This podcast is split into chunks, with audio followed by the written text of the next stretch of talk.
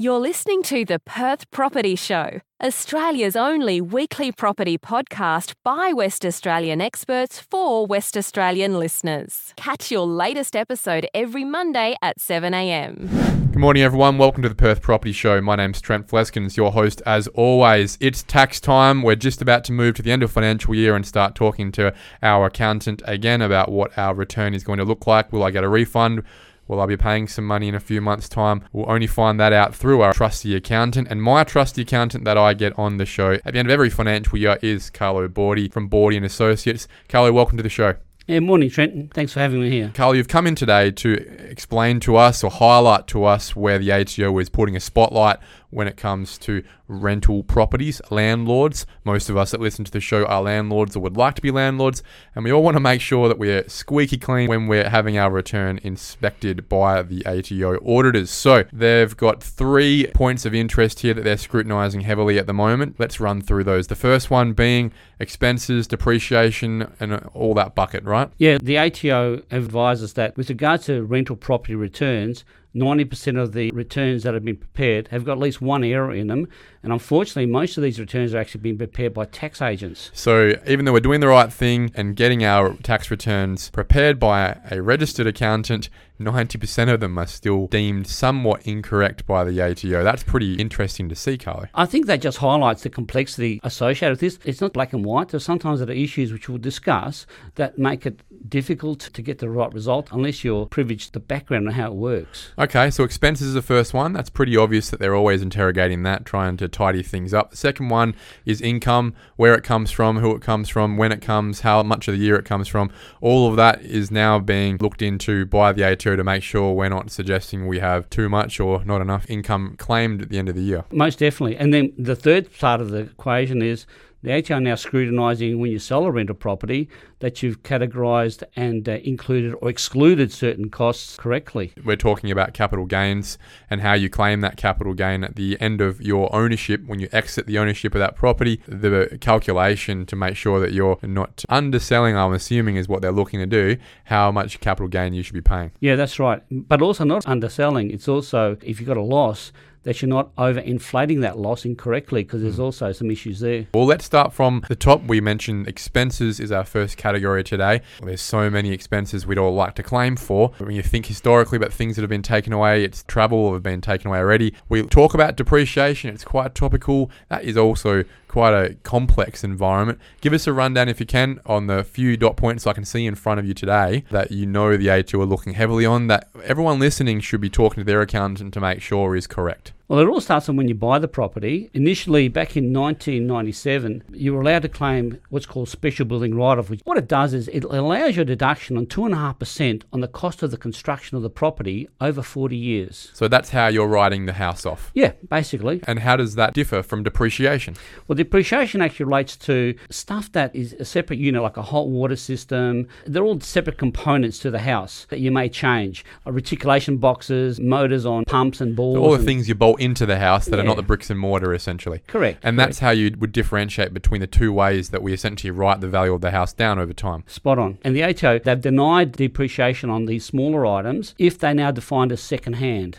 Now, obviously, a second-hand home is something that you buy off someone else that someone's either lived on or rented in previously. That's a second-hand property, so you now can't claim this uh, depreciation. That doesn't make sense to me, regardless of whether it's first-hand or second-hand. Obviously, these items have a usable life. Surely, as long as you own that property within the deemed usable life of that asset and it hasn't been fully written down already, you should be able to claim it whether you're the first or the tenth owner. I think what's happened is over the years, a lot of things like you know, carpets, curtains, hot water systems, these sort of things, they've been depreciated by the original owner to a value of almost nothing. So they've gotten their depreciation on it. The next person buys it and goes, hang on, I've got this hot water system. It's a $2,000 system. It's still worth 500 bucks. So I'm going to depreciate it. And they would get a license value to do that schedule and they would claim it. So it's like a, it was a double dipping to a degree. Okay, so the, the ATO is being really conservative here and saying, well, look, unless you were the first person to buy that asset that's in that house, that makes up part of that house, you can't depreciate it, even if it was only a month old when you purchased it off the last person.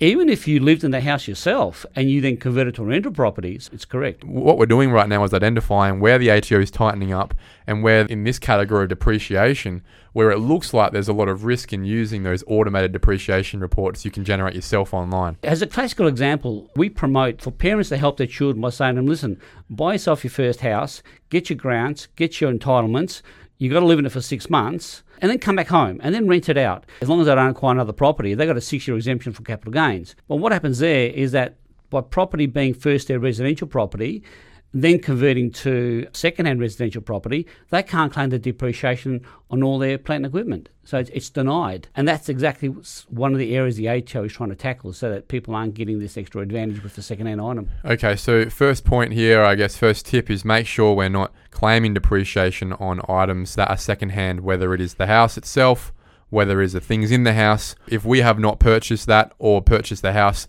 brand new, we can't claim depreciation. That's exactly right. There is a second category, which is a special building write-off, which is the bricks and the mortar, like we discussed before. That can still be claimed on a second-hand house, so that concession still does exist. Okay, next category in the expense bucket. The ATO always target the big ticket items, and the next big ticket item normally is interest. The interest expense on a property is almost the highest deduction on there, and the ATO are looking at when you take the first loan out, whether there should be an apportionment of part private. As an example, sometimes people say to the bank, "Look, you know, I'm going to buy a property. I'd like to borrow seven hundred thousand dollars." At the end of the day, when they end up buying the property and settling on it, they might only need 680 of it. So 20,000 goes to the individual's personal account. So there's an apportionment as an example. Like a cash out. yeah, A lot of uh, people would ask for a cash out for renovations, or even, as you said, they might put it in their bank if they wanted to. Well, what happens is if those funds aren't directly used at the time of getting the loan for the purpose of that property, and you just put it aside, and six months later you might say, okay, I'm now going to put a pergola up there, I'm going to use that extra 20 grand, doesn't make it deductible because the funds have not been borrowed specifically at that time for the purpose of applying it to the rental property. Jeez, it sounds like a lot of work for the auditor to actually go through and interrogate that. It does, but sometimes these dollar values are extensive, and the reason for that is sometimes people have the, these split loans, sometimes people have these equity loans where they put their wages in and they take it out, and that has the impact of significantly reducing the portion of deductible loan compared to a private component. So what you're saying is when a client comes to a mortgage broker says, "I would like a loan for 80% of the purchase of the house, but I'd also like some cash out to be able to do some extra works." Be careful, that cash out is probably not going to be deductible as an expense for you going forward for that rental property. In 99% of the cases, that's correct. And I've recently spoken to another settlement agent who's told me a strategy which, which apparently works. Uh, I haven't seen it personally, but a lot of people, what they do is when they buy a, a rental property or any property, there's normally a deposit required. And it might be 20 30 or $50,000 worth of deposit. People normally take that out of their personal bank account and they apply it to the property. That then means that that portion of the loan, or I should say that portion of the purchase, is not deductible because there's no loan against that. And apparently, a way to get around that is to have the settlement agent simultaneously at settlement time refund you that deposit and then get it all financed from the bank. So at settlement, the bank is paying out the full amount. Hmm. That then gives you the ability to claim a full deduction on that. It's frustrating that we have to do these workarounds now to ensure that the ATO is not going to come after us for these rats and mice parts of our investment strategy. Simply to make sure that it becomes deductible, we need to ask the settlement agent to do X, Y, Z. It's starting to get a bit frustrating and harder and harder every year to be a landlord. Well, it's not only frustrating, it's also sometimes people step back and they say, This is not fair. I mean, this is all for the property and I should be able to claim it. I'm just paying myself back what I put as a deposit, for example. And look, it's just the way the ATO define it, and we're just stuck with that legislation, unfortunately, Trent. What's next? Well, if you're facing the situation where you have some reason diluted a loan, then the recommendation is you should then go and refinance that and split that loan. So, in other words, as an easy example, if you had a $500,000 loan which relates to a property, of which 100000 of that, for whatever reason, is deemed not be deductible, it then means that as you're paying that loan down, that percentage of the loan will never be deductible. But if you refinance that and then say, right, give me a loan for 400,000, give me a loan for 100,000, then you're in a situation where you control the deductibility of it by paying back the non-deductible component of the 100,000 and managing the $400,000 to your maximum deductible ability.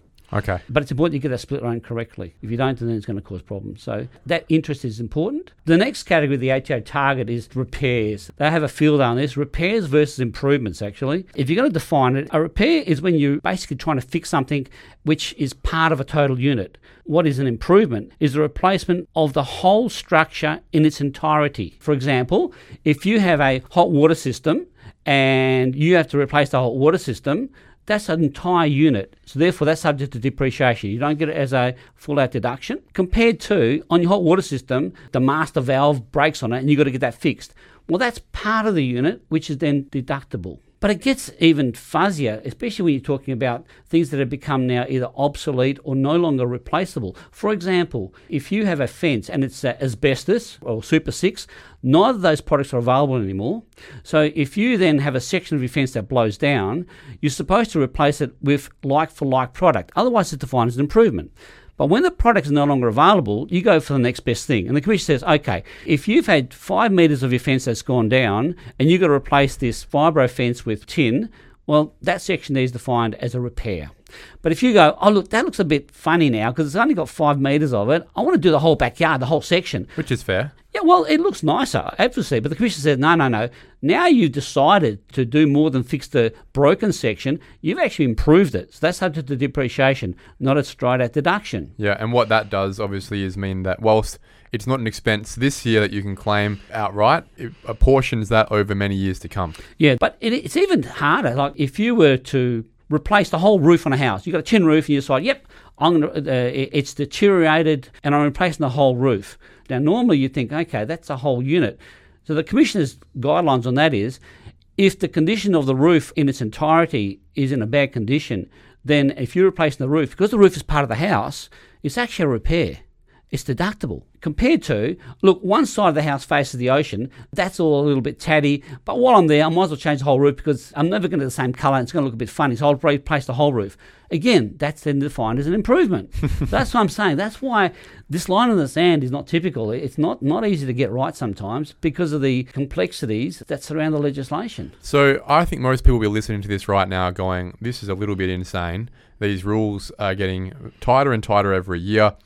I've never had an audit before. Surely it's not going to happen to me. I'm small fry. The ATO is never going to bother with me. I'm just going to put it all through as an expense that I can claim this year, and I'll take my chances. What would your thoughts be on that? The ATO have actually got statistical data that they do apply, and they have applied in the past, but they're going to be using in these 23 tax returns to look at certain categories, and the categories will be repairs. If your repair bill is substantial, then automatically they will ask questions. They'll say, please explain. Mm. And look, a lot of the times we get reviewed on our returns, and we might have a large bill there, and the main ones really hit when you have uh, the inside of the house repainted. Like, you know, you've got a tenant in there, and uh, you've had the house for 10 years, and it needs a good spruce up. So, look, to repaint the inside of the house could cost you five to $10,000, and you claim that as an outright deduction, and that hits alarm bells with the tax department. It's like a, you're hitting a nerve. And if it's for painting the house, and it's bringing it back to the same condition that you had it originally, that's deductible. Mm. It, it's a black. It's more of a black and white one where it is a full deduction.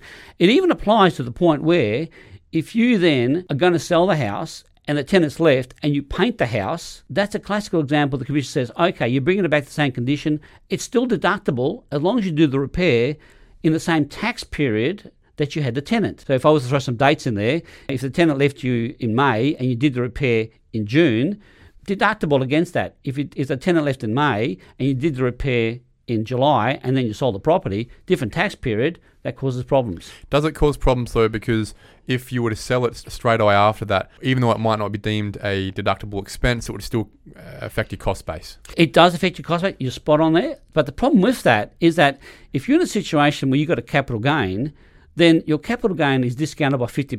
Mm. So what that means technically is that you've only got half the tax benefit because if you've got it as a deduction, mm. you get 100% of it. Yes. When you get it as a capital gain discount, you only get 50% of it. Well, we can segue into that later. Let's move to income and the way we receive our rent and who from and when and for how long. The classical example really hits on two main areas. Uh, the first relates to renting it to either friends or relatives at below market rates. And the ATO actually in their returns asked the question how many weeks has the property been rented for? How many weeks is the property available for rent? Now, in this current market, there are very few properties that generate more than 400 bucks a week in rent. I mean, three by twos, you know, out in the sticks are generating $500 a week in rent. So if you're putting in a return that you're saying, yep, fully rented, 52 weeks of the year, available for rent 52 weeks of the year, I've earned 10 grand in rent, that's an alarm bell for the ATO. I mean, they're expecting twenty, twenty-five thousand dollars in rent. And then they ask the questions, okay, who's it rented to and so on. If it's a friend or relative, if it's not third party or there's a good reason, then that affects the deductibility on the expenses you've incurred. That actually comes to a point where the commissioner can say, you've only charged this amount in rent. We are now going to amend your return. So the best scenario you're going to get is a break even on your expenses. So if you were showing 10000 in rent and you were showing $30,000 in expenses, the commissioner would deny the deduction on $20,000 worth of expenses which exceed the rent collected. That's something that I think a lot of people still haven't got their head around yet or still haven't been really made aware of is that whether it's under rented or it's not available, which we'll talk about in, in a second, all of the, for the whole year, that can affect what you can claim on the expense side. It does, but then on the other side of the coin, people then got to appreciate that if they do rent out these properties at below market rent for whatever reason, the expenses that are deducted can actually be accumulated and applied to reducing the capital gain when you sell the property. So not all is lost. It's not. I mean, th- there is a little bit of a light in the tunnel. And the classic example is, look, I bought this property. I'm going to rent it out to my son. He looks after it, and I just want him to live in it. So you're virtually getting no rent. Well, that still entitles you to claim the repairs on it, the insurance on the property, council rates, the water rates, the insurance, and the interest as a capital cost when you sell the property. But then you might have that 50% discount impact as you spoke of just before. That's right. I mean, it's always better, but it's a little bit of a blessing in that if you can't claim it as a deduction, then you got to look at it. Can I claim it as a capital cost? That's what it boils down to. In most cases, is that what the alternative will be? Is that it's not an deduction this year, but when you sell, it will be a capital cost? Yeah, the important thing is that a lot of people aren't aware of that and they don't keep their receipts. They just abandon them and think, okay, it's a lost cause. Well, it's not com- a complete lost cause. It will affect your capital gains calculation at the end of the day to improve your position. Let's talk about holiday homes. Oh, look, th- this is a great focus. There's quite a few more holiday homes now than there were four years ago, aren't there? substantially. Down south, the amount of people that have got short term stay, and look, I'm sure it's everywhere, um, just that I, I frequent down to Dunsborough on a regular basis, and there are so many holiday homes there because of this current economic climate we've got. COVID has forced people to stay closer. So, where they're attacking that is on a couple of different sides, and they're very, very brutal on this. An example that the Commission has provided is that there's a couple who had a holiday home which they were making available for rent, sort of. Uh, and what I mean by sort of is that during the peak periods, they were using the property because that, that was a great time. They took the kids there. They went there during the Christmas holidays, during the kids' holidays, during the year. And the commission's approach was, well, you haven't really maximised on this rent. So therefore, the outcome is you've only rented out for, let's say, 15 days of the year. We'll only allow you 15 days of deductions. And what that means is 15 divided by 365, that was your total deduction you could claim on the property. Everything else is denied. Jesus. Cool. And that's how careful they're looking at this. And all based on this little definition at the front, which says how many days is it rented, how many days is available for rent. You go, oh yeah, it's only rented for two weeks, but it's available for fifty-two, and I've only collected five thousand in rent. Alarm bells. Let's think about an Airbnb where they will just use it for two weeks of the year, and they've ended up being able to rent it out on Airbnb for 40 weeks of the year, and the other 10 weeks were just empty because no one wanted to be there in those 10 weeks.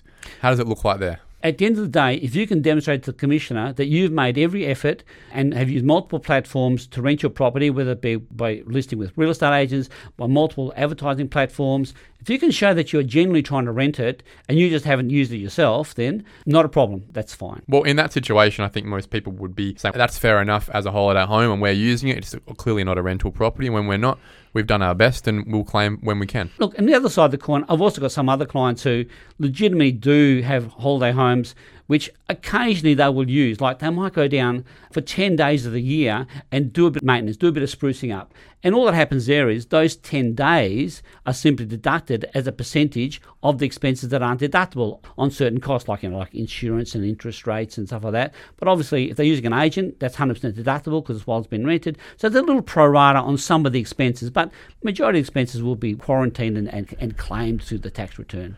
Let's segue now into that final bucket, which is capital gains. Now, a lot of people get confused about this. We call it capital gains tax. Again, we know that there is no capital gains tax, there is no line item in the tax return for it. We're talking about the tax we have to pay on the capital gain we make, which sits on top of our incomes every year. Now, that is something that most people get confused about when we think about, well, I bought the house for 400 grand five years ago, I'm selling it for 500 grand, there's a $100,000 capital gain.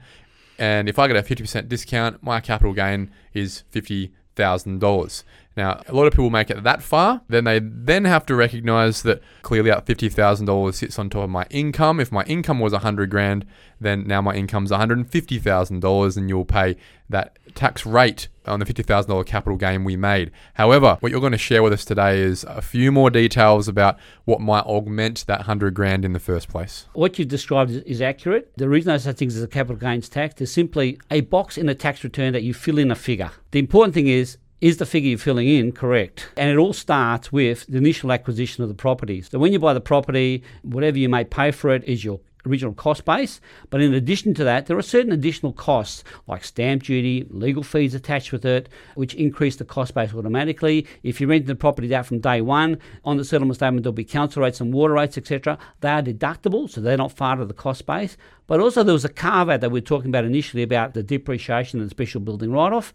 They have the impact of reducing your property cost, and then you've got to adjust for that when you sell it. So I'm going to give an example where multiple times I'm seeing clients that have bought properties in 2007, 2008, which was the peak here in WA.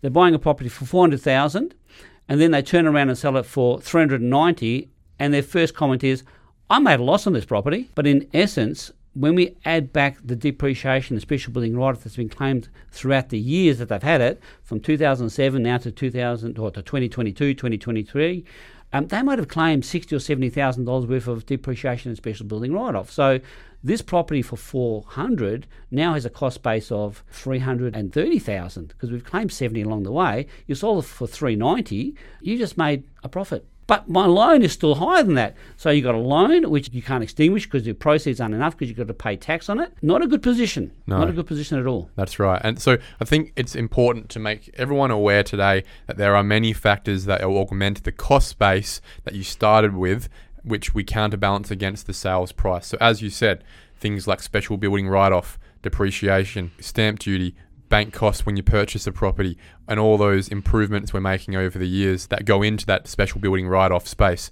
All those things affect what that $400,000 started as Uh, make it go up or down over the years and have nothing to do with whether on the front line basis of what you bought it for and what you sold it for, whether you think you've actually made or lost money in the first place. The ATO doesn't care about just purchase price versus sales price. There's so many more things that come in. So don't be surprised if you're coming out of a property that you've just sold for what you paid for it seven years ago if you actually end up with a bill at the end of the day. Oh, uh, unfortunately, that's correct, Trent. On the flip side, when people make a loss, the ATO also looking at are the losses that you're disclosing correct. When you make a loss, for example, if you've had a property, you've rented it out for a number of years, then you take it off the market, and it takes you a substantial amount of time to sell it. And during that time when it's not being rented or being available for rent, you're incurring council rates and water rates and interest and all these sort of costs. Those costs cannot be used to increase your loss you actually lose those deductions. They go nowhere. They are sunk. See, that are, sounds they, very unfair. They're, go, they absolutely, but they're gone. So you can't increase a loss by these sort of categories of expenses. So um, it, it's it's crucial to understand that. So a lot of people think, oh look, I've got some spare money in my personal account, but the loss is going to be deductible anyway, and I'm going to sell another property in two years' time, and I'll just recoup that loss. Well, yeah, to part of that degree, it's correct, but you are not going to be maximising on it because the interest in those council rates will not be deductible. Mm. So you can't control council rates or water rates, but you can't control the interest component. Carlo, sounds like we all need a very squeaky clean, informed accountant to help us through this myriad of complexities these days when we are landlords and developers. Thank you very much for all the assistance you provide me every day, and thanks for coming in and helping the thousands of people that listen to this podcast every week. Thank you. Thank you for listening to another episode of the Perth Property Show. If you've only just joined the conversation, you can catch up by heading over to our website, perthpropertyshow.com.au, subscribing to the podcast, or joining our Facebook page. Don't forget to tune in next Monday at 7am for more expert insights, local analysis, and suburb spotlights. Happy hunting!